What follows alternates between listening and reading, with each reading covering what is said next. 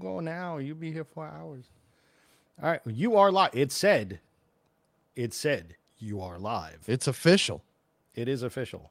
Ladies and gentlemen, we are live. Nick, can you raise your volume on your microphone a little? Yes, I can. How about now? Is that better?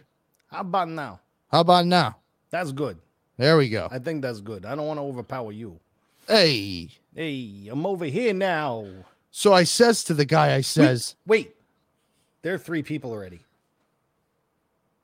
Three people. You know what three people means. That means it's time for the intro. That is exactly it. That is our barometer. If there are at least three people here, five people. Oh, that's it. We're wasting time. We must get to the intro.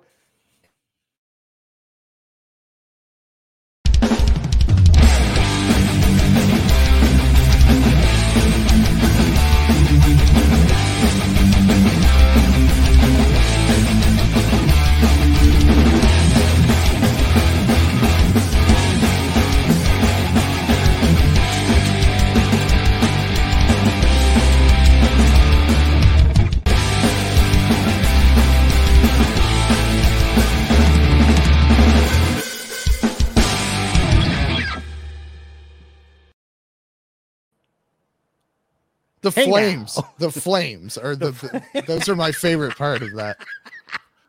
It's the fire. Fire does it all.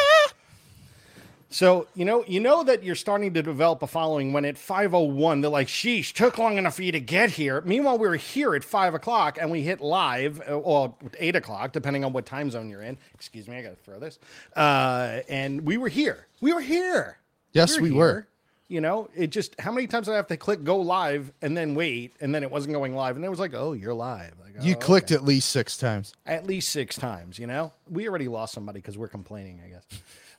So we went from 5 to 4 really quick. So anyway, welcome back, everybody. It is Covered to Covered. My name is Mike Venezia. That other guy right over there is Nick Morocco, straight out of D-Town, Detroit. But he's coming over to this side of things tomorrow. So welcome, give you a preemptive welcome to the West Coast. And our co-engineer, Roger, is, of course, here as usual. And for those of you that don't know what this show is, that it's your first time, and I'm sure it's not. But hey, if it is your first time, this is just a music nerd show, and we talk about music. And we're going to be talking about a bunch of different things today. Our main topic today, we'll be talking about soundtracks, some of our favorite soundtracks. But there's going to be a bunch of things we're talking about today. We're talking about the new releases that Nick has not gotten yet from his distributors once again. And we'll also be giving you a little bit of a NAM preview. And NAM is North American Music Merchants. It's a meeting that starts this Friday, normally happens in January, but it's happening in June this year. And both Nick and I will be in attendance for different reasons. Yes. And then, of course, we'll talk about Discovered, a cover song that we like as much, if not more, than the original. And we'll also discuss how to pen Roger up during these shows, because I'm getting tired of him running around and bothering me every time I start talking. And we'll wrap it all up, of course, with a rollicking session of This Song Sucks, which is pretty much everybody's favorite, I believe. So. Should be. With all that said, how you doing, man? I am doing okay. I'm running on very little sleep, because it's NAMM week, and that's what you do on NAMM week. But you're not even there yet. You're supposed to not sleep when you're at NAMM. Like, when you're actively in California and the parties are happening, though, they'll probably be way, way more subdued this year. Yes. I don't even know if anybody's playing. I think there's a Schecter party, like Schecter Guitars party, but we'll get into that. There is something else going on. What else? There's an Ibanez. We'll get to that in a minute. Okay. That's a segment of the show. Right now, I'm playing catch with Roger as we talk about NAMM. But anyway, so, Nick, you are the proprietor of what store? Rock City Music Company, located in Livonia, Michigan. We're located in Livonia, Michigan, right outside of Detroit. Got tons of great gear, pedals, amps, guitars, records, shirts, pinball machines. Funko Pops. Ducky autographs. Whoa. All of it. I don't know if I want a Ducky autograph. Most people do not. No, I can understand why. But one thing I do need to ask, for those that are interested, do you have flan? You know, we're actually completely out of flan right now. The supply chain is just killing us on the flan. You need a flan bar. 100%. We are the only music store in the entire world that has a flan bar. I think that would be great. Oh, whoa, hey, it's talking to you. Yeah, I think you need a flan bar, and then Roger will definitely want to come and hang out in Detroit for sure. I was hoping I was going to get to see Roger tomorrow, but I'm not going to. Yeah, it's a tough one because even though I'm only 90 minutes away, I do stay right by the convention center just because it makes life easier. Now, what's a bummer for me is that tomorrow Failure is playing 10 minutes away from where I live. Yes, you were saying that a couple of weeks ago. I love Failure, not the act of failure, not like, you know, the failure of a person. I like the band Failure. They are awesome. And unfortunately, I'm not going to be able to see them. I'm going to kill Roger in a second, though. Somebody said, Roger, run free. Yes, he is running free. But anyway, with that said, we'll talk a little bit more about NAMM in a second. It's creeping in a lot early in the show. Well, because it's that, yeah, it's like the Grammys for this industry. Yeah, basically. Or the auto show. That's what we tell people here. That's more what it is. It's more the auto show of the musical instrument industry. That is a great comparison right there. So, let's start it off. What are you listening to? What have you been listening to this week? Well, as I've been saying the last couple of times, I'm still celebrating the 50th anniversary of the Grateful Dead's Europe 72 tour. Takes that long, as you might imagine, with 24 shows to listen to. Are you going to be celebrating it the 51st year of the 72nd 72 tour? Like maybe the 54th year. Oh, great. Maybe. We touched on XTC or XTC, whichever way you decide you want to pronounce it. We touched on that last week with Skylarking. Yeah. Since I got into that, I've really been digging deep into their catalog. So right now I'm really into Oranges and Lemons, which is the record after Skylarking. It's great in its own way. I don't know if it lives up to Skylarking, but not much does. And then one of the records we are going to be showcasing for the main topic has been back in heavy rotation again. So I'll hold off on that, but we'll discuss it. We will hold off on that one. Great. As for me, I gotta be honest, I've still been listening to that new Def Leppard record that came out on Friday, Diamond Star Halos. And it's kind of, I guess, and I hate to say this, but Mitch Hedberg talked about pancakes in a very similar fashion. You know, they're great at the start, but by the end, you're kind of sick of them. Yeah. This album starts out so great. Side one on the record, it's a double LP. And side one is really, really good. Like every song on side one is an unabashed hit. It's everything you'd hear all this. But it starts to kind of dwindle a bit. Like the magic disappears a little bit. And I think this is the problem with albums today. Everybody's putting out 14 track albums and all this stuff. And you know what? Just not everything is a winner. You know, be a little more discerning. I hate the fact that record companies force people to put at least 11 songs on an album. I believe that there should be some time limits involved. You know, like it shouldn't be like a 20-minute record. That's a waste of money. Like I do agree that a lot of contracts say like 38 minutes and 11 songs or whatever. But you brought up last week about like Van Halen, Fair Warning, and I think Slayer, Reign in Blood. Both of those records are. If they're not under 30 minutes, they're right there. And Slayer's is really close. Fair Warning's over 30 minutes, but not by much. Not by much. But either way, like, wouldn't you want a couple more songs on Fair Warning though? Like that album's great. I wouldn't mind a couple more songs from that album. So make it 11. Like cut it off at 11. It was 8. Actually, there was no number. Then they said, well, it's at least 8. Then it's at least 10. Then it's at least 11. And that's sort of where it lives now. And I don't necessarily believe that that's a thing. I like the fact that some bands are just putting out EPs. Yeah. Yeah. A couple episodes ago, I talked about Mike Campbell and the Dirty Knobs, External Combustion. That is a great representation of basically following the old school record release mode of like 10 tracks, you know, 40 minutes.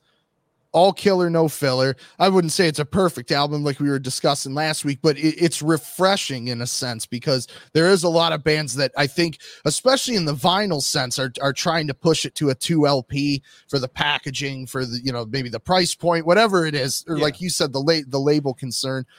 And sometimes, you know, there's some tankers, and they usually stick them at the end. But hey, new Def Leppard, and even if half of it is good, I think that's a winner. Half of it is good. Like, that's for sure, you know, but again, it's a lot all at once. And then it's just really kind of dies out for a while. And there's a little, you know, couple of blips on the EKG that are like, oh yeah, that's good. What's this? All right, that's good. Okay. Some of that I think too has to do with people's attention spans. I think they might just go, well, by the time they get to track 10, nobody's going to be paying attention anyways. I agree with you, but there aren't that many people that listen straight through these days. So let's be honest, you know, and I've done it where I've listened to it straight through, and I've done like, well, let me just pick up in the middle again. Let me not just go back to these songs that I love and beat them to death and get sick of them.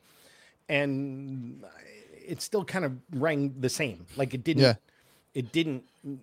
mean as much, you know, going back and listening to it again, like, all right, maybe there's something. No, there's still nothing there. Not nothing. Let's be honest. There's good songs. There's just some not good songs. It just sounds like they were filling space. Yeah. And I think part of it had to do with the fact that you recorded a lot of things, and if you're a band of a certain age, you don't know if you're going to put out another release. I mean, the average age of the guys in Def Leppard has to be mid-60s at this point. Right? Yeah, I would say so. Early to mid-60s. How many more records you're going to put out? Maybe just release everything. Who knows? There's got to be myriad reasons why that's the case. And obviously, they believe in it all. They wouldn't have put it out. So I'm not taking anything away from their integrity. It's not like they were just putting songs out to put songs out. In their mind, they thought they were great. And I'm sure that there's a lot of people that feel that every song on the album is great. I am not one of them. But that's not taking away from the album and saying that it's a solid 3.5 out of 5 stars. And that's not necessarily a bad thing, because the songs, like I said, on side one, like the first 4 songs, if you have the CD, are great. Yeah. They're great. And so it's totally worth buying. I think 100%. We played it in the store, and it is a nice, I don't want to say return to form. It's just refreshing to hear new Def Leppard that's quality. It's kind of like a throwback with a modern sound. It's like modern production with throwback themes. You know, it's very much like a 70s glam type album in a lot of ways, especially the song Kick. Like that song, like screams T-Rex. It's a great song. Yeah, it's a great song. I think it's the best song on the record. But anyway, so that's that. So that's what I'm listening to. That's what you're listening to. Now, speaking of listening, Friday, new release day. Yes. Wednesday, didn't get releases to show for Friday release day. This time, I don't know if we can pinpoint whose fault it is, other than, you know, long holiday weekend. Yeah, well, let's blame this one on Memorial Day. So what do you got? What are some highlights coming out this week? So the big thing that I'm really excited for, that if you're a vinyl fan, you've probably been getting fed ads on it, and maybe you're excited as well. Prince and the Revolution live, coming out from 1985, right after Purple Rain. 3 LP set, comes with a 16-page book, tons of photos, recorded on the Purple Rain tour. This comes from the original master track, master reels. So I'm sure the sound is going to be great. 3 LPs. And also for the CD people out there, it comes with I believe a Blu-ray. So there is video footage of it. I don't believe the Blu-ray comes with the LP set, but it looks like it's going to be a quality package. Is it Blu-ray audio and video, or is it just video? It looks like it is just video. Okay. Looks like just video. Good to know. But the fact that it's coming from actual master tapes that would have been recorded probably from the board and stuff. Yeah. This is going to be a great sounding live recording from maybe Prince's best era. I don't know. I know it's hard to say, but a lot of people's favorite. I think he was operating at his absolute, you know, Beatlemania peak at that. And the set list is great. I mean, you got Let's Go Crazy, 1999, Take Me With You, Red Corvette, Purple Rain, of course, Computer Blue, Darling Nikki, almost the entire Purple Rain record can play. Yeah. Yes. I mean, this is really going to be great. And glad to see them doing a, prime era Prince release in this fashion. So there's that.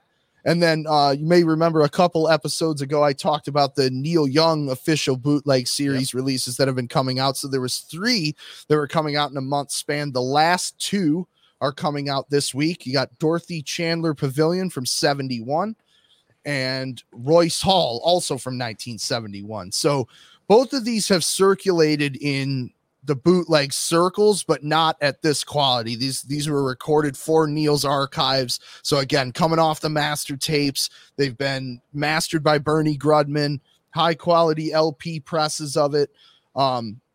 Specifically, the Dorothy Chandler one looks really great because it was recorded the last night of his 71 solo tour. So songs like, Heart of Gold, Needle and the Damage Done, songs that would end up being huge on Harvest have kind of been honed and now they're being performed in just before they're getting recorded. So I love hearing the progression of demos to the first time it's played live to the studio track. And Neil Young, the releases, some people say he puts too much stuff out, but if you're a Neil Young fan, it's a great time to be a Neil Young fan because you're getting all this great quality stuff. And I just can't speak highly enough of the pressing quality and the sound. And he really does take pride in the product he's putting out. So even though you're getting a lot of it, like the Zappa Family Trust, they've been putting out a ton of stuff.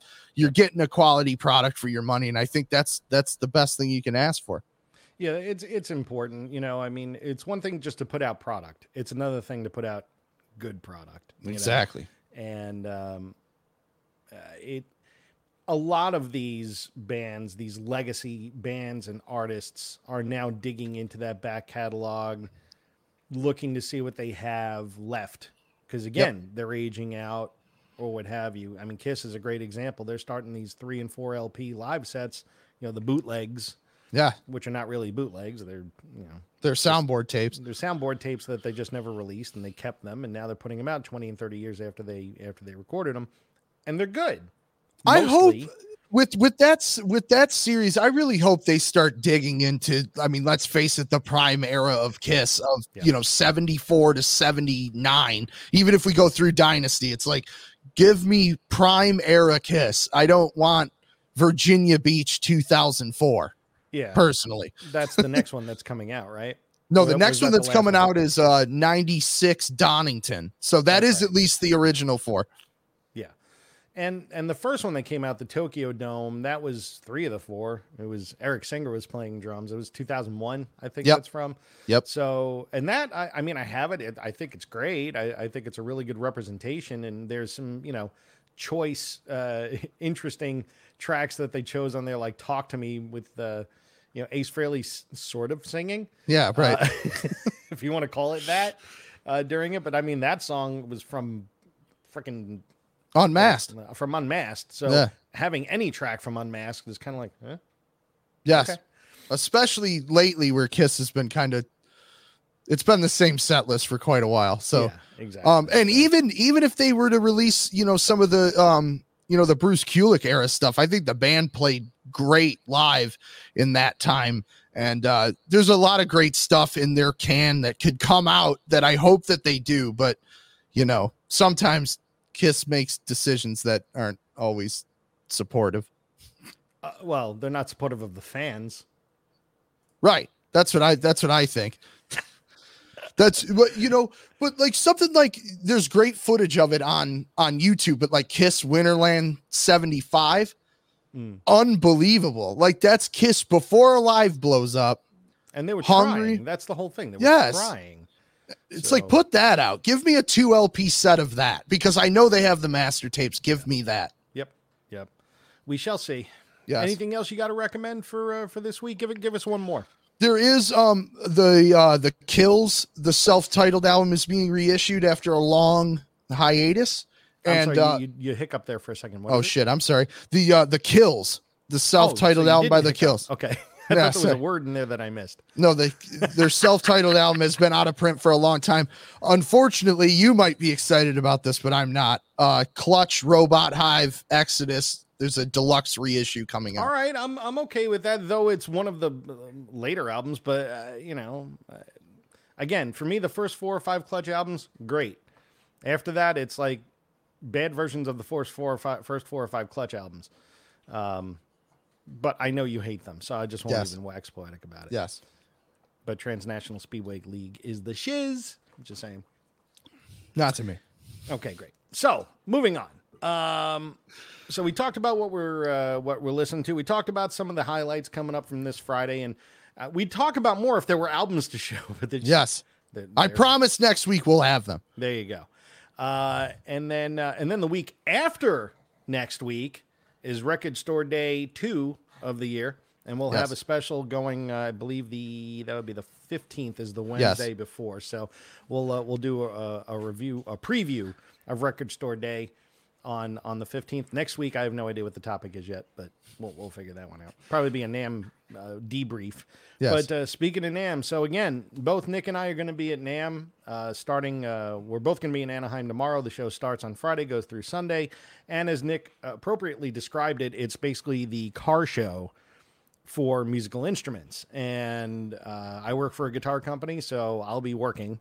Nick will be looking for companies to pick up and carry in his store. Yep. So it's a great dance that happens. And being that it was pushed back because of COVID, it might be lightly attended. I'm not sure what this is going to be like. I am very interested to find out, but I am happy to be going to see some of my friends in the industry and kind of get back to, I mentioned it in past episodes, get back to something a little bit more normal in this industry. Yes. But what are you excited about seeing? Like, who are you looking to visit that you want to like take something away from?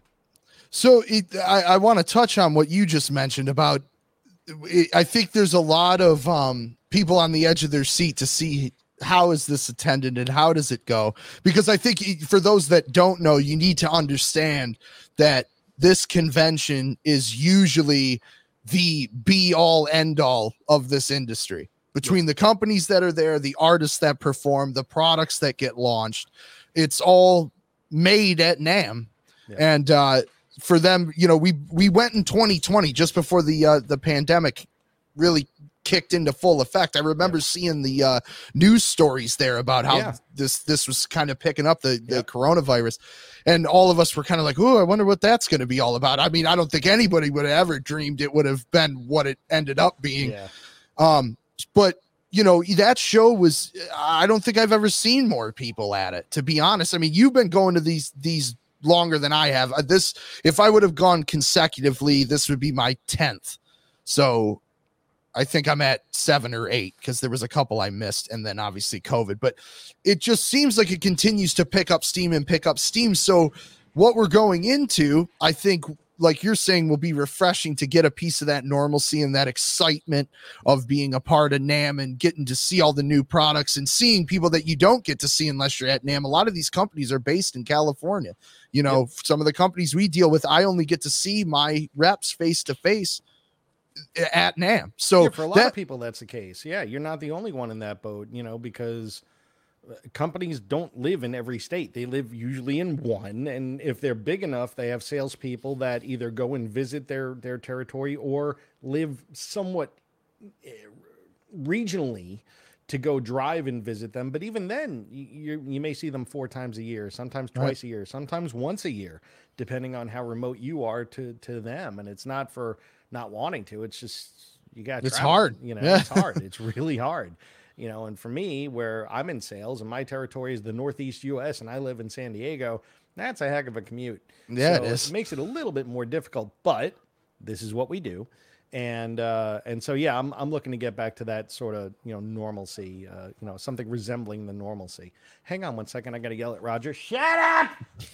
There we go. It's the first one of the night. One thing I think that we unfortunately won't get to experience this year, although we don't know, is some of those things that literally only happen at NAMM. So if you remember, like in, I believe it was 2019, there was that impromptu reunion of the David Lee Roth solo band at the Hilton, like in the ballroom, like you go in this ballroom and there's the David Lee Roth band with Vi and Greg Bissonette and Billy Sheehan, like amazing. Or I always point to the first year I went, the first thing I saw was Jonathan Cain from Journey was standing behind me in line to get in. That was the first thing.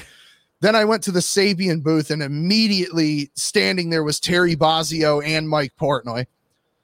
And then I immediately went to the Gibson booth, where I saw Brian Wilson play God Only Knows solo with just him and a guitar player. And those are the moments where, you know, you got to be grateful for the industry that we're in, because by the time word gets out that those things are happening, they've already happened, you know. Yeah, so exactly. It's right place, right time, you know. And I think just due to touring schedules and, like you mentioned, the show getting pushed back to June, it is normally in January. Yeah. I think some of that is going to be missing just because people got prior commitments, and yeah, everybody's on tour. Yep.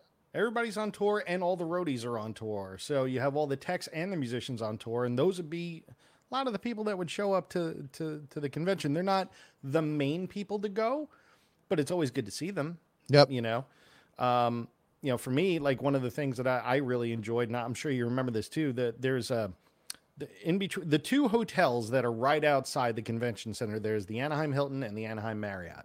And in between, there's stages opposing each other, one facing one way, one facing the other way. And there's a group of people that always just come and watch the shows right outside. And there's always really good artists playing. Yeah. And I'll never forget, it was 2015. And the show had just finished for the day. I believe it was Saturday. And I go up to my room, and I was lucky enough to have a balcony that overlooked this. And I'm like, wow, who's that playing? It turned out it was Stevie Wonder's band. His whole band was playing. And then Stevie Wonder got up there. Yep. And then it was like watching a Stevie Wonder concert from my hotel room. Yes. That was pretty badass. So. I remember. And that was one of the times you and we ended up going to dinner that night, and yeah. I had went back to my hotel to change or whatever. And when I met up with you and our friend Bob and everything, it was like, you don't know what you just missed. Yeah. And I had missed Stevie Wonder. I saw on that same stage, I saw Graham Nash, who I'm a huge fan of, obviously Crosby, Stills, Nash and Young, but his solo work as well. I saw Graham Nash play acoustic out there. I saw Dr. John before he passed. P-Funk played one year. They were amazing. Yep. I mean, there's been so many great shows that I've seen as part of that. Usually Metal Allegiance happens, which, if you're unfamiliar, you're talking, you know, Gary Holt and Dave Lombardo and Mike Portnoy, Bobby Blitz from Overkill, and the guys from Anthrax and the guys from Mastodon. It's like a big 25-person super group that rotates playing metal covers. So if you're into classic heavy metal, Iron Maiden, Judas Priest, Sabbath, Dio, all of that, you're seeing some of the greatest guys in that genre play that stuff. I'll never forget seeing Gary Holt and Alex Skolnick dual lead the solo to Fast as a Shark by Accept. It was amazing.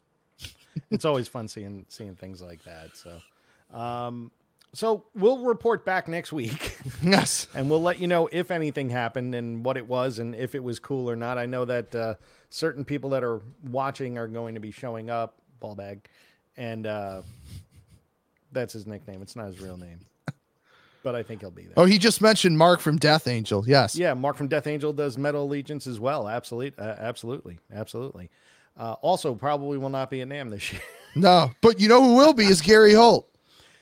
Yeah, and he's going to be one of the few, like, you know, him, maybe Skolnick, maybe some of those guys that were on the Bay Area Strikes Back tour might be there for signings, but most everybody else is out. Yes. So usually this is just like an autograph fest for fans.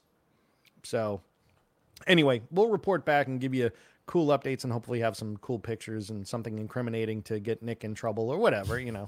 Something like that. Or you. No, there won't be any of that.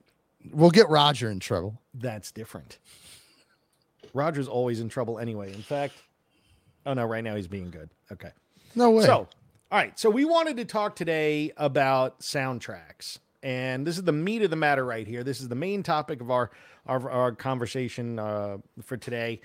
This is called Soundtracks to the Apocalypse in a joking way, and also a tip of the hat to Slayer. Yep. For their box set from 2003, Soundtrack to the Apocalypse.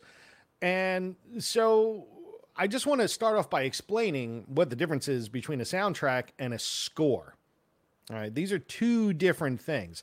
A soundtrack is usually a collection of songs that were just brought in to use in the film or were recorded for the film, a collection of songs. Whereas a score is a lot of the background music that you may not be paying full attention to, but it helps set the mood and give you that, you know, sort of like a foreboding feeling or that uneasy feeling or that happy feeling that goes along and works within a scene in the movie. So a couple of composers that would work under the scores, just to kind of enlighten people that may not know, like John Williams, Star Wars. Maybe the best. Yeah, probably the best. Yeah, Star Wars, Jaws, Raiders of the Lost Ark, just to name a few.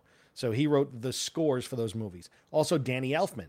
Yep. All right, from Oingo Boingo, but he also composes lots of movie scores. He's done over 100 now at this point, and he did Batman and Pee-wee's Playhouse, Pee-wee's Big Adventure, and what did he do recently? I did one. He did the new Doctor Strange movie. He's the composer on that one as well. But then there's some of the new movement. Somebody like Tyler Bates, who did Deadpool 2, and he's done John Wick. So he's like he's part of the new listings, I guess, if you want to look at it that way. Those are people that score movies, even though they may have bands that write songs, you know, maybe not John Williams, but the other two, these guys, you know, they score movies. Now, soundtracks, which is what we're going to talk about. Yeah. Somebody mentioned this as far as Danny Elfman goes, Nightmare Before Christmas. And his voice actually fit Jack perfectly in that movie. He wasn't slated to be Jack, to do the voice, to sing the songs for Jack. But Christopher Sarandon, I guess his voice wasn't fitting in the music, so Danny Elfman did it. So he just wound up singing and scoring it. So anyway, we're talking about soundtracks, which would basically be an album of songs that complement the film. Or came from the film. And the first thing that I'm going to mention, the first one I'm going to go with, I'm going to see if I could do this magic thing to show you guys. Don't get too complicated. Actually, yeah. Let's see if this can happen. If I can hit this button and do this and then stop screen. I don't want to stop the screen. There we go. Boom. There you go. Bill and Ted's Bogus Journey. Now, featuring God Gave Rock and Roll to You Too by Kiss. Yes, which was a cover of Argent. Yep, exactly. And they changed the words and gave it the Bob Ezrin treatment, of course. So. They probably just so they get writing credit on it. Probably. It's you know, Nick, this is Gene Simmons of Kiss. You wouldn't be wrong in your assessment because at the time I was poor. I only had $20 million in the bank. And the producers approached us and said, would you do a song? And I said, I don't want to write a thing. So I went to Paul and I said, Paul, steal a song. Let's just change the words. And we'll get Bob Ezrin and give him $20 and a cup of coffee. Maybe we can have a hit. And we did. And they did. Again. So, yeah, actually, that is a great song. And it wound up on Kiss's album Revenge. Yep. So, but... Last recording to feature Eric Carr too. Actually, he didn't. Oh, he didn't play on it. He's in the video. Play on it. He's in the video, but he did not play on it. He did sing on it though. He did sing. There's a break and then there's like an a cappella section and he does the high parts in that section. So he is on it, but he did not play drums on it. But also on this soundtrack, you have Slaughter, Megadeth, King's X, Faith No More, all on one soundtrack.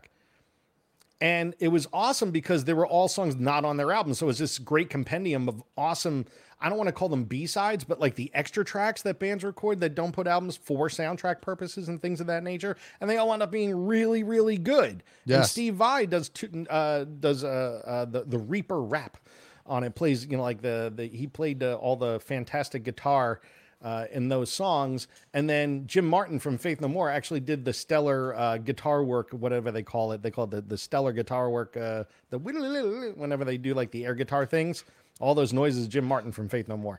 Before he was growing pumpkins. There you go. Exactly. Now he plays pumpkins, grows pumpkins.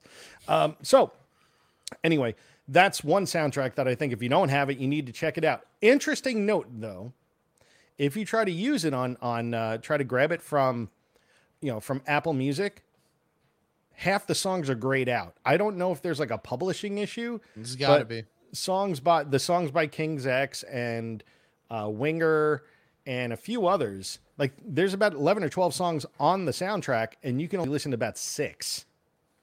That's really weird. Apple Music. It's weird. I haven't tried it through Spotify, but I'm just letting you know. So that's the first one I got. What do you got? Well, it was already shouted out in the comments, so I'm just going to go for that one first. Hang on. And I think I know which one it is. Yes. Should I get out my... Yep, I was going to say, should I get out my white suit? In my opinion, much better than the film is this soundtrack. The film was good. The soundtrack is far better. Yeah, I agree. I mean...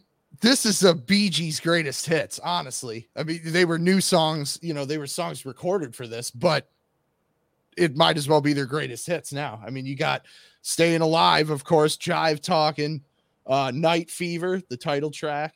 Plus there's great songs like Disco Inferno by the Tramps.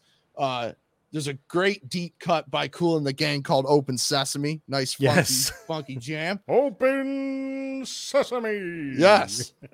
And I never know how to say this. The Tavares version of More Than a Woman. Before you get to the Tavares, before you get to the Bee Gees version of More Than a Woman. Yep. Yep.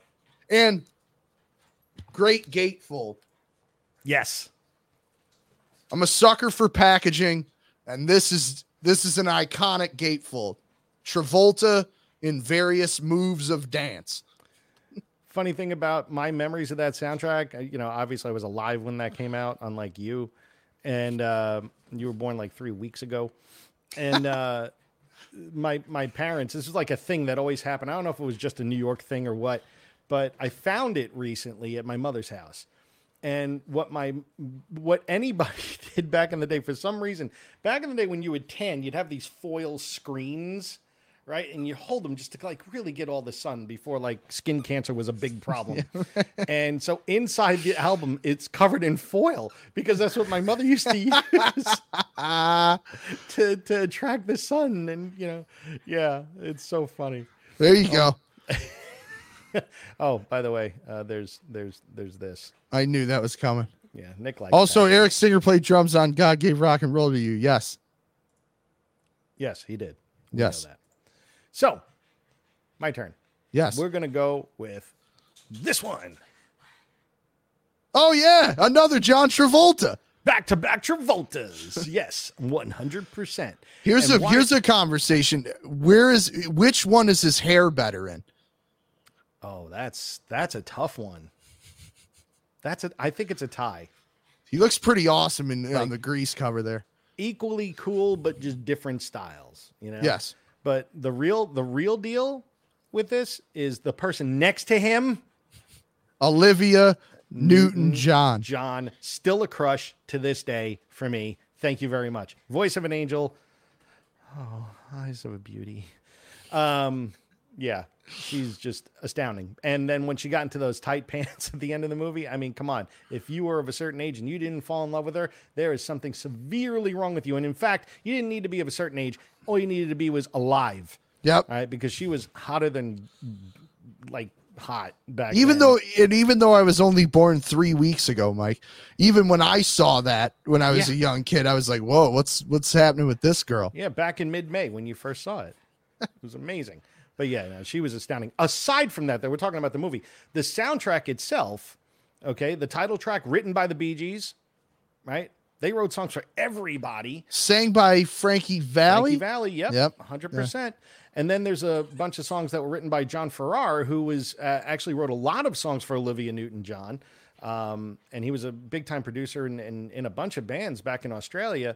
And he wrote... what is it? You're the One That I Want, and Hopelessly Devoted to You, and a few of those other tracks. But then you have Sha-Na-Na, who did all those 50s covers, like Born to Hand Jive and all that. It's just a great soundtrack, and it's really hard not to smile when you're listening to the soundtrack. I mean, it's just really cool, and there's a certain I don't know, I want to say a purity to it. It's just clean, you know? Yeah, it's just clean fun. And it represents simpler times than the music does as well. Exactly. 100%. Plus Grease Lightning. There you go. Yes, that as well. Jam. Your turn.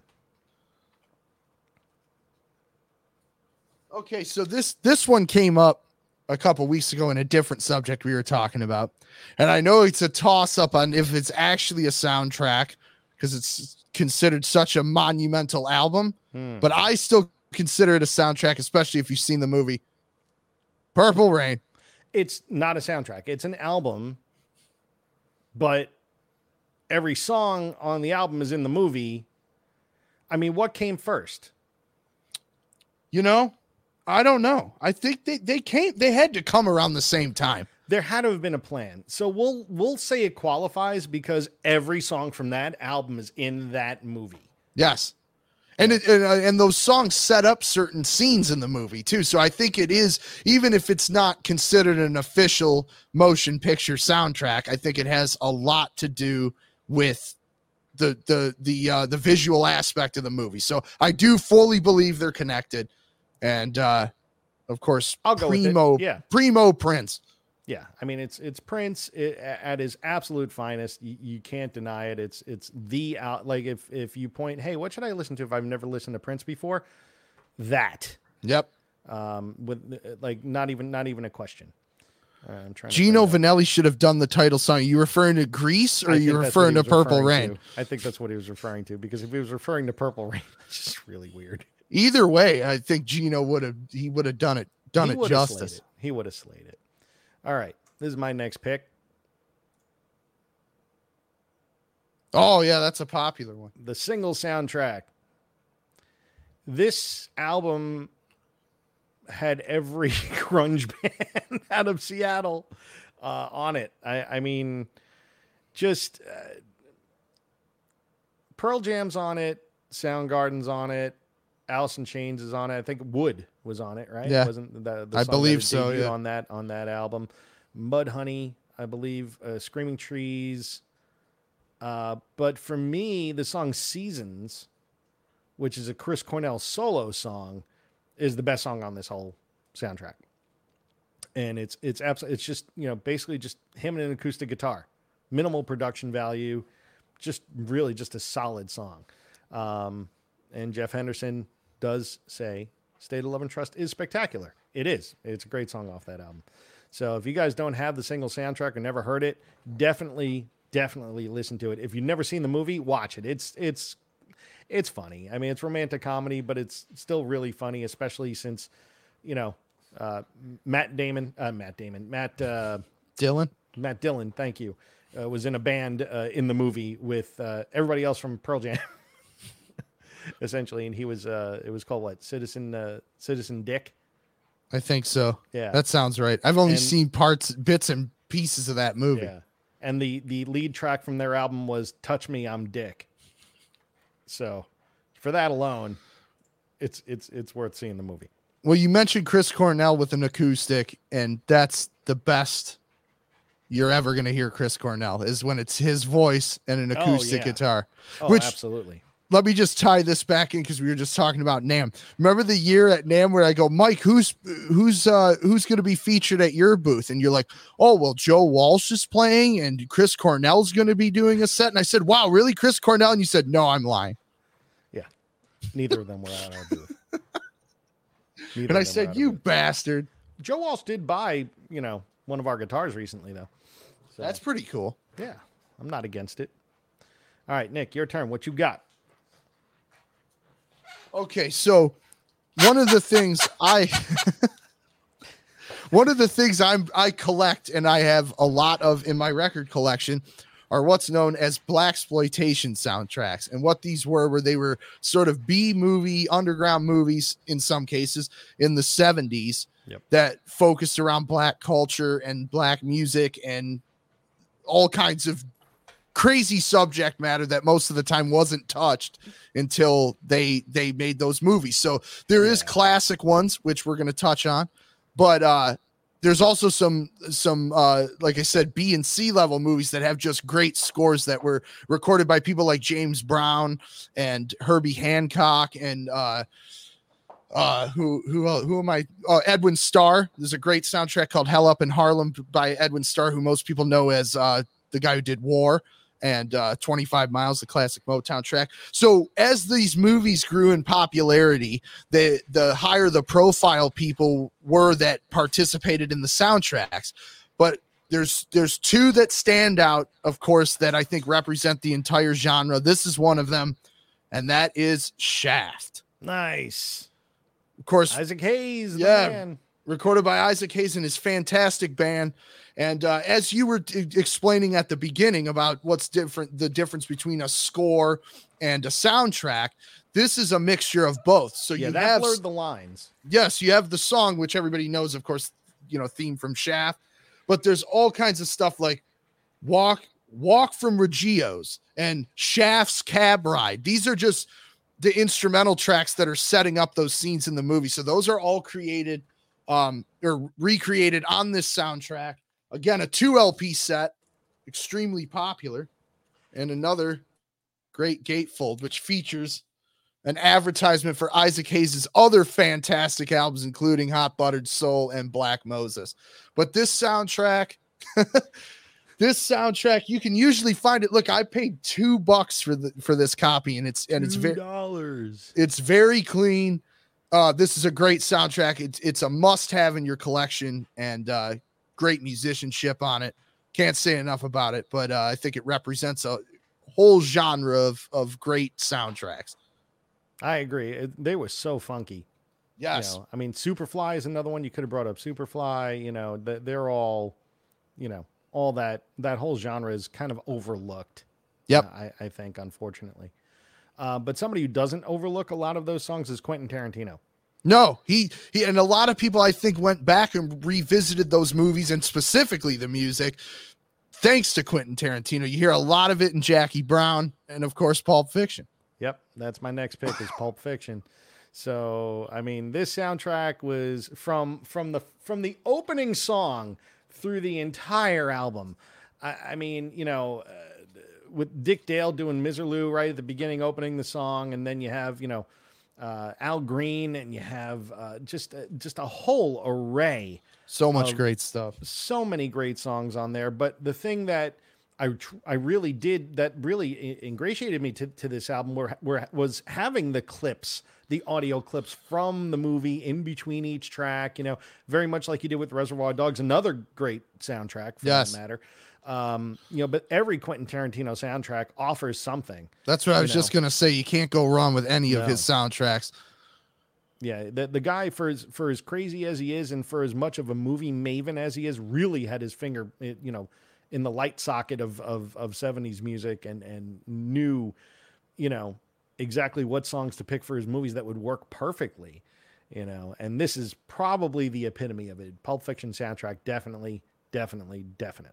Yes. He's a huge record collector too. He's been spotted a couple of times in town at various record stores and digging for crazy stuff. He likes crazy soul 45s, which is probably how he ended up on a lot of those songs he ended up using. And he's also a big 8-track tape collector. So, wow. As is Glenn Danzig. Okay. You're next. Moving on. I only know that because the same record store fed the addiction for both of those guys. So next one I'm going with is an eclectic collection of music. A lot of people point at this and say it might be the best soundtrack of all time, at least in modern times, because of its versatility. And that is the soundtrack to Forrest Gump. Nice. Good call. That was actually one of mine that I had too. Did you? Okay. So great stuff on here from Rebel Rouser by Dwayne Eddy, which is a deep cut by all intents and purposes. Joan Baez, the Byrds, Harry Nilsson, all the way up to the Doors and Skynyrd and Gladys Knight and the Pips and the Doobie Brothers.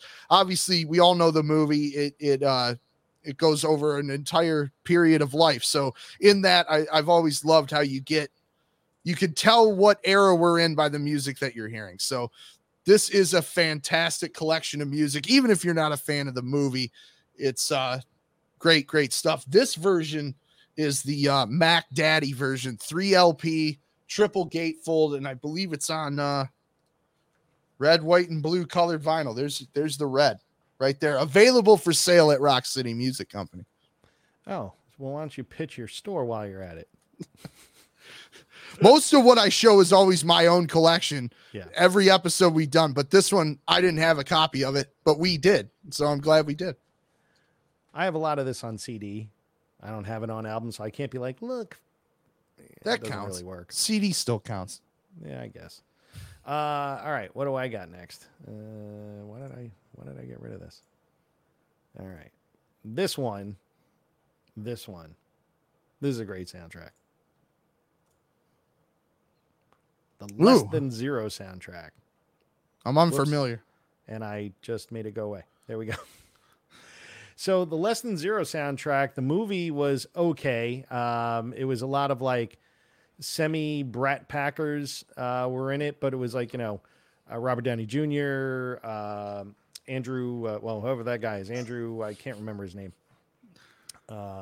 But the soundtrack was amazing. It's where Hazy Shade of Winter by the Bangles comes from. So their version of Hazy Shade of Winter, which was a huge hit in the mid 80s on pop radio, covering the Simon and Garfunkel soundtrack, Simon and Garfunkel song. Slayer does Inagata DeVita on this soundtrack. Danzig is on this soundtrack. Public Enemy is on this soundtrack. Joan Jett is on this soundtrack. It's Aerosmith is on this soundtrack. LL Cool J is on this soundtrack. It's all over the map. It's like every genre of music is represented on this, and Roy Orbison's on it too. So, I mean, it's got something for everybody on this soundtrack. And again, a lot of them are cover songs, but a lot aren't. Like Public Enemy does bring the, it's Public Enemy's Bring the Noise on there. But again, if you're looking for something that's going to give you a little bit of everything, and where the soundtrack is, some people, this is kind of like a cult film now. A lot of people like it. I haven't watched it in a million years, so I can't give an opinion on it, but the soundtrack is great. And so I wanted to mention that one. Well-rounded collection. It really is. So this is the one I teased earlier, back in rotation. It happens once a year usually because it is that good. And Mike, you mentioned it just a moment ago. Superfly. There you go. The ultimate, my favorite soundtrack of all time. And again, because I have to do it every week, Mobile Fidelity Sound Lab version. MoFi. 2 LP, mastered at 45. Nice. The ultimate sounding version of this record that I have, at least, and I've got quite a few versions of it. My only complaint is I wish they would have replicated the die-cut sleeve that's on the original and on some of the reissues where the Superfly logo flips open, and there's some cast credits and stuff back there, a couple scenes from the film. But they did replicate that on the inner sleeve, so you'd still get the packaging, but I wish they would have went the extra mile and done that die cut there. But let's talk about the songs. You got, of course, the title track Superfly, but also Pusher Man, Freddy's Dead. We want to talk about funky rock and roll. This is where the top of the mountain is, if you ask me. Nice. The great Curtis Mayfield. Look, Curtis Mayfield is just astounding. So highly sampled by the Beastie Boys. Yes. Highly sampled by everybody. Yeah. Just a lot of those grooves and drum beats and fills and what have you from all those Curtis Mayfield songs from, popular Curtis Mayfield songs from back in the day. It's just undeniable. That's another one too, that bridges that gap between soundtrack and score. You get some of the instrumental, just it's not quite Brown Cow, Chicken, Brown Cow, but no, it's one step away from it. It's got more feeling than that, actually. Yeah, exactly. One step away from the Brown Chicken, Brown Cow. I have this one and one more, but I got to go with this one. I love this movie. I love this soundtrack. And I mean, come on. Oh, yeah. The title track is so much fun. It's so much fun to listen to because they're all new songs that were written in a specific style, and they did it really well, and Tom Hanks actually wrote lyrics on a lot of these songs too, because he produced the movie, and I don't know if he directed it, but he's definitely in it. As you can see, he's in the middle there. But if you haven't seen the movie, it's a great movie. It's a lot of fun. This is the antithesis of another album that I couldn't find a cover of, but it should be. Well, I'll talk about that one next because it's my last one. But and again, it's one of those that's debatable whether or not it's actually a soundtrack, but it is. But this is the antithesis of that soundtrack. So That Thing You Do, the title track, like you said, Mike Viola from the Candy Butchers singing on it. Adam Schlesinger, right? Am I getting his name right? Yeah, from Fountains of Wayne. Yeah, from Fountains of Wayne. I think he passed away recently. He did. He was one of the first people to pass from COVID. Famous people in the music world. And it's a shame because, I mean, what an incredible songwriter. I mean, the guy wrote almost all the music on this album. And, you know, Fountains of Wayne may not have gained a ton of popularity, but they were a great power pop band. You know? Yes. Utopia Parkway, their album Utopia Parkway is a great album. If you haven't checked it out, it's one to listen to. But yeah, check this album out if you haven't. It's just, again, it's just like clean fun as far as the album goes. So check it out. I got one more after this, but Nick, what do you got? I'm out of records to show, but there's one more that I wanted to spotlight and of course talk about, because again, similar to That Thing You Do, is it a soundtrack? Is it an album? Can't go any further without mentioning Spinal Tap. And now I don't have any more to show. Well, you show it, and then we can both talk about it because it's both our last pick then. I don't worry about it. We could just talk about it. It's all good. I mean, I could scrounge up one more. I actually do have one more if we wanted to, but let's talk about Spinal Tap. So is it a soundtrack? Is it an album? It was an album created for a movie, essentially. So I guess so. I think it is. And I think technically the label reads that it's a motion picture soundtrack. Take the lead for a second. Roger is about to cause some trouble. So I'm just going to. Roger's causing trouble here. So we're going to talk about Spinal Tap. Oh, there we go. I got center stage here. Spinal Tap, if you haven't seen it, is the most essential rock and roll movie of all time. Christopher Guest, comedic genius as Nigel Tufnell, and the songs that were written along with the film could not be more perfect. You got the long epic in Stonehenge. You got the British pop of Cups and Cakes. You got the power ballad of America. You've got the rocking throwdown that is Hellhole. Rock and roll creation, which, of course, the great line in the movie, what day did God create Spinal Tap, and couldn't he have rested on that day, too? Shark sandwich. It was just a 2-word review. Shit sandwich. What about the comedic brilliance of the album cover of Intravenous DeMilo? Yeah, I mean... Like it was almost like the other album names they made were better than whatever they could have, you know. Like I want more. And a new movie is coming out. Another Spinal Tap movie is coming out. So I don't know if they're gonna. I don't know how this is gonna work. They're all like 90, maybe not that old, but still, you know, they're in the late 60s. It's got to be. Oh yeah, the early 70s, I think. For a couple. I hope they play. That would be the greatest thing ever to see Spinal Tap in person. I ran into them at NAMM. Spinal Tap? In what year was that? I mean, I saw Derek Smalls there a couple years ago, which was hilarious. 99 or 2000. Wow. And yeah, you were like, you know, 8 days old or whatever. And I was with Rob Zombie's guitar player, Riggs. And at the time, everybody smoked. So we're outside having a cigarette, and we came in, and the bathrooms are right inside. And Riggs had a couple of Jägermeisters, and he saw Michael McKean, and he went right up to him. And they weren't dressed as Spinal Tap; they were just they were playing that night, but they weren't dressed. And he went up to him and said, like, "Hey, I want to play guitar for your band. I want to play guitar in your band." And like Michael McKean was just like humoring him along. Christopher Guest was like, "Okay, that's enough. Let's go." Right. Total straight. Meanwhile, Harry Shearer was just like, "This is fun." Do you remember a couple years ago at NAMM where they had Derek Smalls judge the Ampeg bass player contest? No.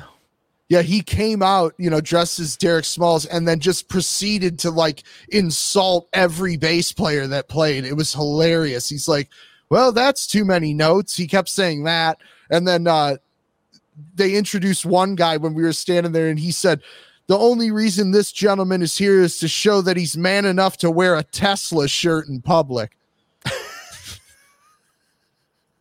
Nice. Oh my God. But Spinal Tap, I mean, it's the ultimate soundtrack. Well, there you have it, ladies and gentlemen. How could you not end on Spinal Tap? You know, we were both there. So obviously it was the one to end on. Mike, it is Gene Simmons. We're just wondering why you did not pick music from The Elder. Or Detroit Rock City from 1999. That was not necessarily a Kiss album. We made money on that album with licensing. But there was also the great Kiss deep cut, Nothing Can Keep Me From You. Which is true, and we made some money. But The Elder, even though we didn't make the movie, Thank God. We should look at it as a soundtrack, maybe unrealized. Find it on Kiss.com. There's a 50th anniversary pressing on picture disc vinyl for $300 tag price. We've put it out 10 years early to advance the funds. So it is a 40th anniversary of The Elder, done on a 50th anniversary pressing. Kiss.com. $29. You got to get Kiss. It's kissonline.com. I want to send you to the wrong address so you'll look and buy twice as much once you get there, because you will forget the actual address, and we need the money, frankly. Pull up Mark Garney's comment of Almost Famous, probably my favorite soundtrack. That's a great one. That is a great soundtrack. Absolutely. I can't say I disagree with him there too, but there are so many great soundtracks. And again, these are just our opinions. There are so many soundtracks, and more like it really started in the 90s, where it really started becoming an income generator to support the movie in a lot of ways, like Howard Stern's Private Parts. There's another great soundtrack. So, there's lots of great, the Crow 2, The Crow and The Crow 2. Yeah. Goodfellas. Yeah. These are all great soundtracks. So, these are just our opinions. Again, it's not a top 10 list because, again, as we always say, top 10 lists are wrong. Hang on. Shut up!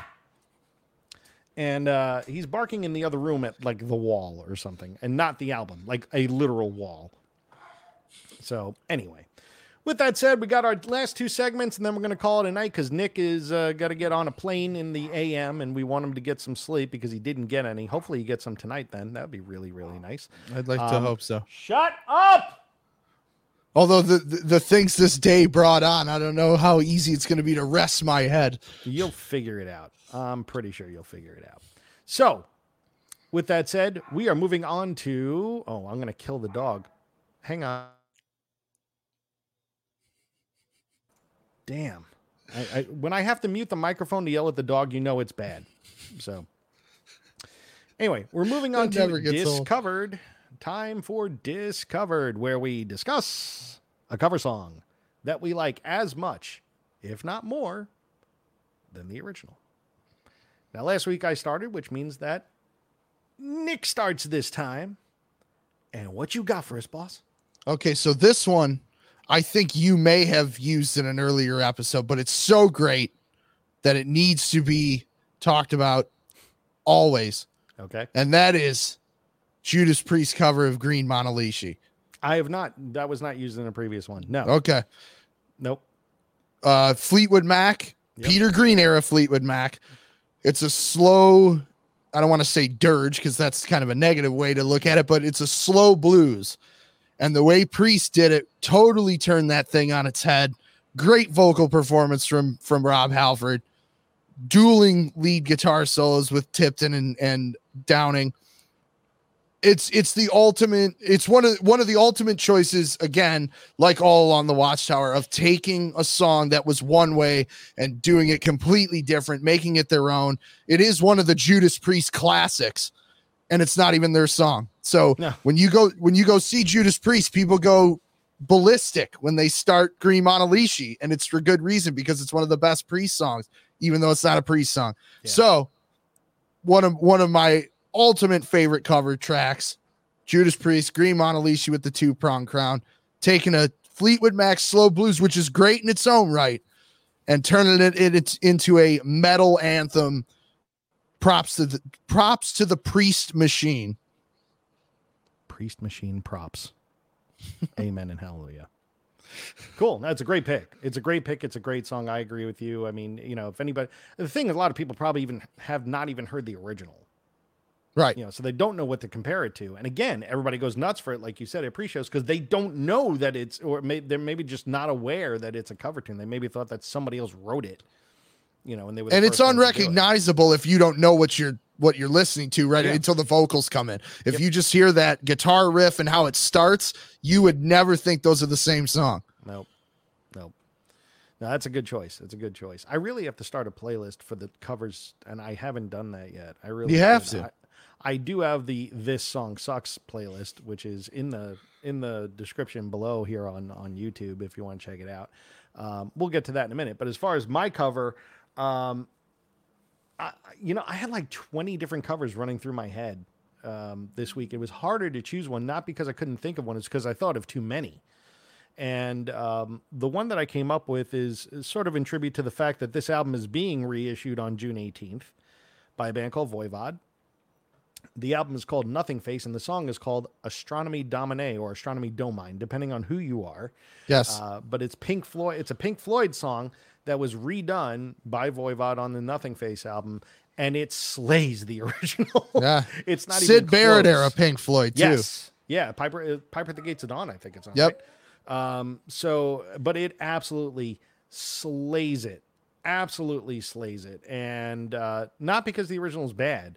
It's just this version is so good, and it's true to the original, but it's obviously amped up a bit. It's thick, it's heavy, it's got a chaotic solo.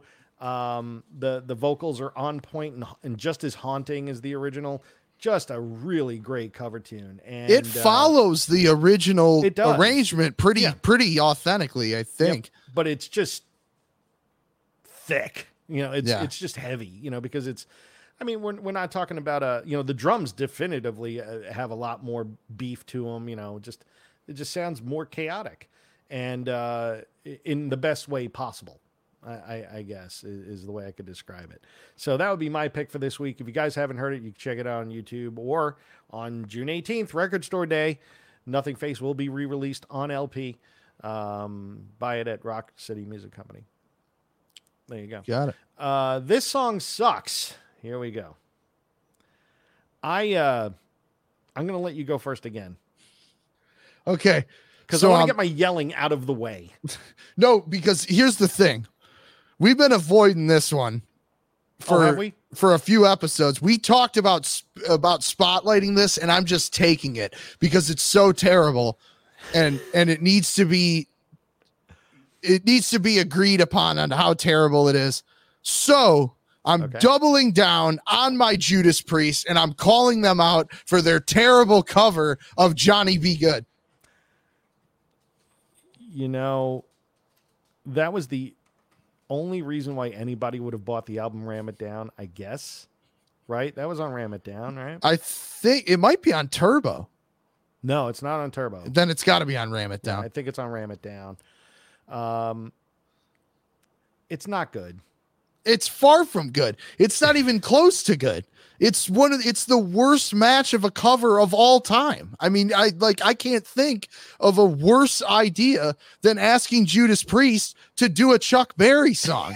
I mean, think about that out loud. Who convinced them and who thought that was a good, I mean, there's so many levels of like, and this is not about Johnny Be Good. The song Johnny Be Good is, you know, a true rock and roll classic, but who told Judas Priest to do it? I mean, what I just said about Green Monolithian and the creative aspect of what they did with it, to then take something like Johnny Be Good and do it so horribly. It's like, but I don't think they could have ever done it good. Like, it's got nothing to do with skill level. It's the fact that Judas Priest should not be playing Johnny Be Good. You're right. I agree. Maybe not as vehemently as you. Like, you definitely, like, if this song was a child, you would beat it. That's kind of where you are with it. I can't say that's necessarily wrong. I just don't know if I'm as violently against it as you. Maybe because you lived through it. I did, but that didn't make it any better. But it's a lot easier to hate it in hindsight. This is... In hindsight, I hate it less. No, usually you wind up like, going back and saying like, no, why did I even like that in the first place? Sorry, I have to look up the name of this song because I can't remember the exact name of it from mine. But yeah, in the end, I mean, you're right. Just the thought process of Judas Priest covering Chuck Berry's song is just sort of like egregious at best. So yeah, I'm with you on that one. Mine, I'm going with a Kiss tune. Uh-oh. You should have told me you were going with a Kiss tune because then I could have came up with one. But go ahead. Well, but the thing is, there's, for as many great Kiss songs there are, there's equally as many terrible Kiss songs. So this segment will never run dry. This well will never be empty. You know, I'm not too worried about it. But this is on the album Hot in the Shade. Oh. And the song is called Cadillac Dreams. You could have went a couple directions with the album. I could have. But this is during a particular period of time when Gene Simmons didn't want to write crap. And all he did was write crap. He leaned on other people to write songs. He's like, no, listen, I need to phone this in because I'm needed on set. I was going to say he was making movies. I'm needed on set. The movie will never come out. And if the movie ever does come out, it'll come out in Blockbuster Video. That's kind of where he was during that time. And this song is just a bag of shit. It's not their finest moment. I got to look up the lyrics. I was going to say there's some lyrics in here that really represent your point. Yeah, it's just like, was he asleep? In the meantime, while you're looking that up, you got to put up David Swick's comment that says, love that song. Yeah, of course he loves that song because, well, he's, you know, Ducky. Let's see. If this song does not epitomize Gene Simmons in so many ways, just let's go with these lines. I'm going to read it in his voice. This is recited lyrics with Gene Simmons. Excuse me. I just want money. Money. That's all I need. I've got Cadillac dreams. Hey, mister, don't you take it from me. Give me money. Money. More than I need. These Cadillac dreams are waiting on me.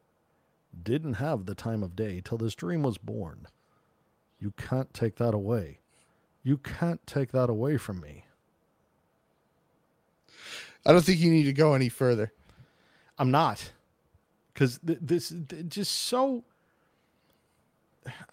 reading the lyrics again. They're just so absolutely horrible. It's not good. It's not good, but I still think there's worse. There are worse, but this is a bag of shit. It's still a bag of shit. It's an absolute bag of shit. Are there bigger bags of shit? Yes. Yes. There are much larger sacks with more excrement in it from this same band, but for our purposes today, this is good enough because it's been a long day. It has, and I think we both can agree that this song I'm not going to argue with you that it's good. Yeah. Well, I think David liked my reading of I mean, what does it say here? When I was 17, there was this beauty queen checked into a one-room suite, the back seat of my car. Who else but Gene? This guy, you know, was hammering Cher at one time, and these are the lyrics he can think of. This is the best he can come up with. I like how hammer and Cher in your mind would dictate that you could come up with better lyrics. But think about it. Like, he nailed Cher, Diana Ross, like a ton of, probably Donna Summer, and like could not come up with somebody who could write better lyrics to write. Like, come on. Come on. It's not about, you know, being a pipe layer. Strictly in that sense of the word, it's like using the pipe laying to get you somebody in the industry who could write better lyrics than this. Roger can write better lyrics than this, and he can't talk. He can bark though. He can bark, and that would be fine. you know, there's some bands out there. There's a band called Caninus. They're a death metal band that has a dog as a lead singer. And why not? They sound pretty good. Anyway. I'll look that up. Jeff Henderson, also known as Ballbag, is saying, I cannot do a good impression of Gene Simmons, but what he doesn't know is that I'm actually doing an impression of Peter Criss. What's happening, baby?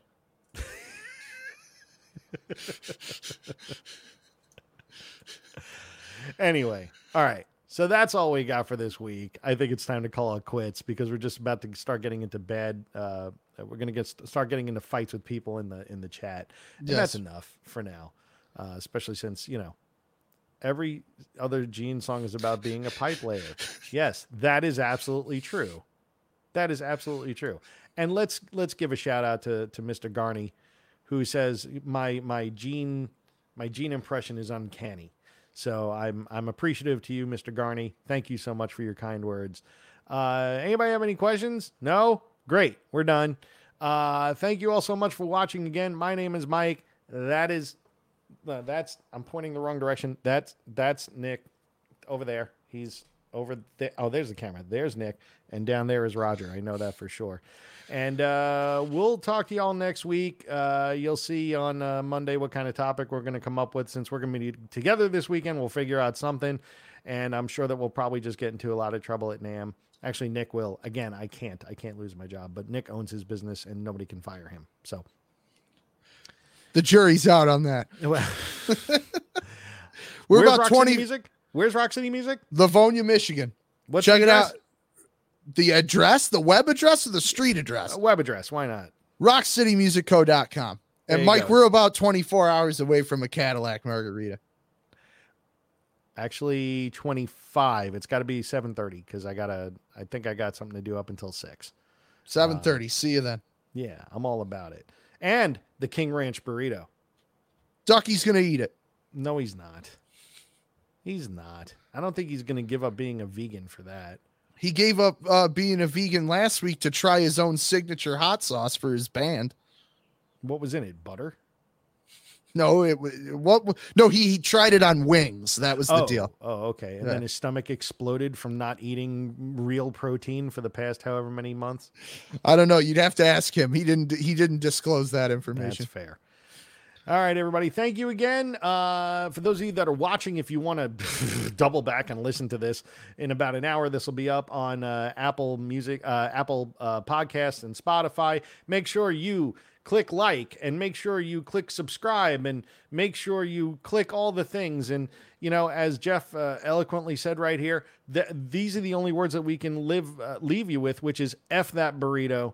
You are absolutely correct, Jeff, as you cram it in your behind because you want to F that burrito in the worst way. So that's about it, y'all. Thank you so much. Talk to you next week. Bye.